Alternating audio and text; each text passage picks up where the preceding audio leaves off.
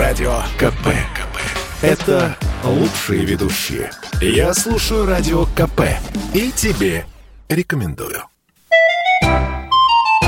Детский взгляд. А, это город, где нет никаких загрязнений, заводов, которые выбрасывают частицы пыли и грязи в воздух и реки.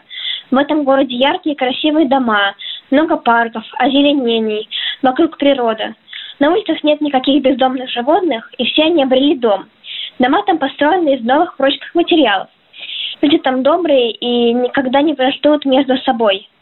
Занимаются они своими любимыми делами и хобби, которые им по душе. Также они заботятся о животных, ухаживают за ними, лечат.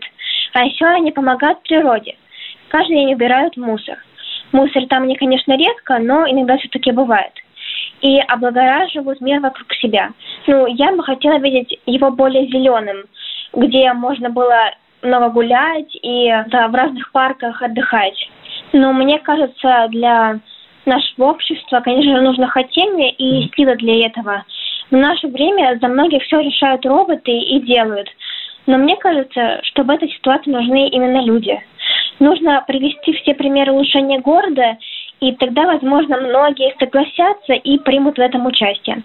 Но лично я бы хотела принять участие в посадке новых деревьев и в, в открытиях новых парков, озеленения нашей Москвы, и в улучшении приютов и в помощи бездомным животным. Детский взгляд.